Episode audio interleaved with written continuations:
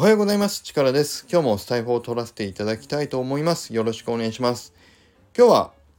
Kindle 本の書き始めを今実際にやらせていただいている中で少し冒頭のこの小説 My Cool HEROES のプロローグをあの読み聞かせではないですけどちょっと朗読してみようかなというふうに思いましたもうねあの読んでいただいた方朗読はもういいやという方はあのスキップいただければと思います。それではスタートします。小説 My Cool HEROES プロローグ。プロローグ。私たち人間が住むこの世界であって当たり前だけどなかったら困るものを想像してみるとしたら皆さんはどんなものを思い浮か思い浮かべるだろうか。空を見上げればそこには私たちをいつでも優しく強く暖かく照らしてくれる太陽やこの星に目を向けて見てみるとそこにはあらゆる生命の源である母なる海また私たちに豊穣な実りを届けてくれる緑豊かな大地など思い当たるものはきっとまだまだいくらでもあるだろう。太陽の光が届かない残り半分の世界を私たちは闇だったり夜などと呼んだりもするがその闇ですら私たちにとってはなくてはならないものの一つだと言える。その夜の世界にも実際に海があり大地もあり私たちのような生命もちゃんとそこで生活をしている。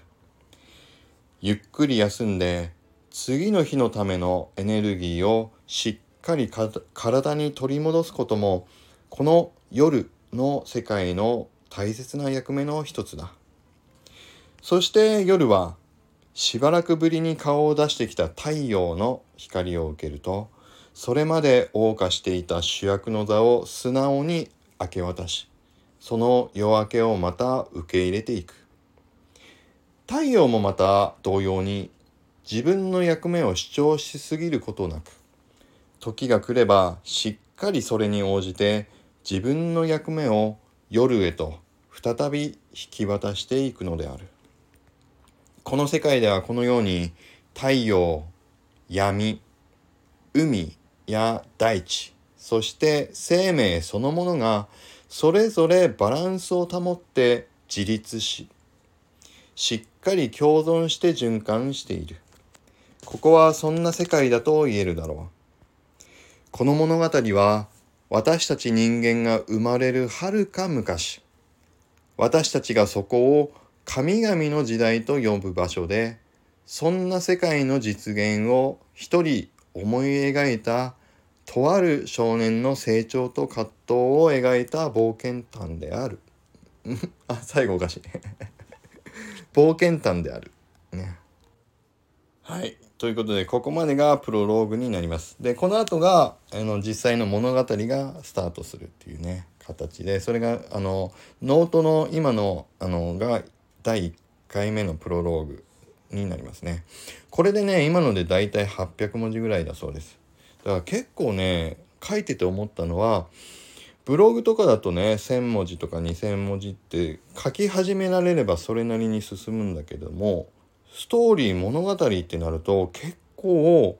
この分量だけでも何度も書き直しをしたりやっぱりつなぎがおかしいなとかなんか言葉があの上辺な軽いなって思ったりして嫌だなっていうのを書き直したりとかって繰り返していくので結構あのー、なかなかな大変な作業だなというふうに思います。うん、で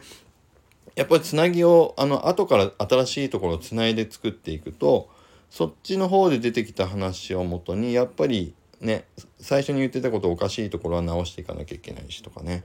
うん、だからどうなっていくのかは分かりませんけれどもあの一応こういう感じのストーリーを、まあ、プロローグとして書かせていただきました。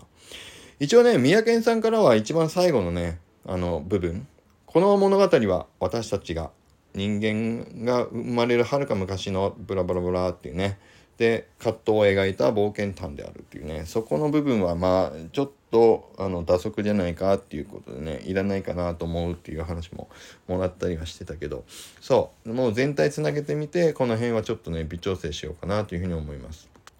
で実際にこのねそう僕も最後のね全文じゃなくて本当の最後の最後の2行そんな世界の実現を一人思い描いたとある少年のっていうねここはちょっとね僕も納得いってないんですよ実はね。うん、でもまあ一旦これで置いとこうという感じにして入れてみてます。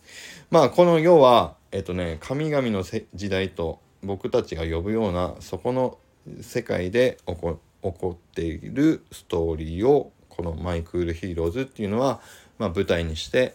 いるっていうことで。でその中に出てくるまあとある少年って言ってるんだけど実際 My Cool HEROES の作品ではもう少年じゃなくて青年になってるね。あのフレアという主人公。このフレアの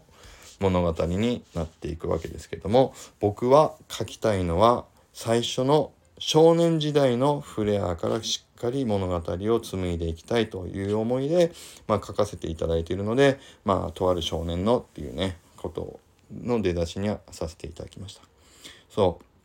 やっぱりね僕が書きたいのはそうこのお父さんを僕は描きたいんです。お父さんとのお話がすごくね僕が大好きな部分でなので冒頭はもうお父さんとこのフレア少年のお話から次の第1話はスタートしていきます。はいということで今日は以上になります。なんかねこういう風な感じでちょっとストーリーをできたものをお話ししながら少しあの補足説明みたいのをする回を、まあ、やってみてもいいかなと思ったのでご興味ある方はあのお付き合いいただきありがとうございました。それではまた今日も良い一日を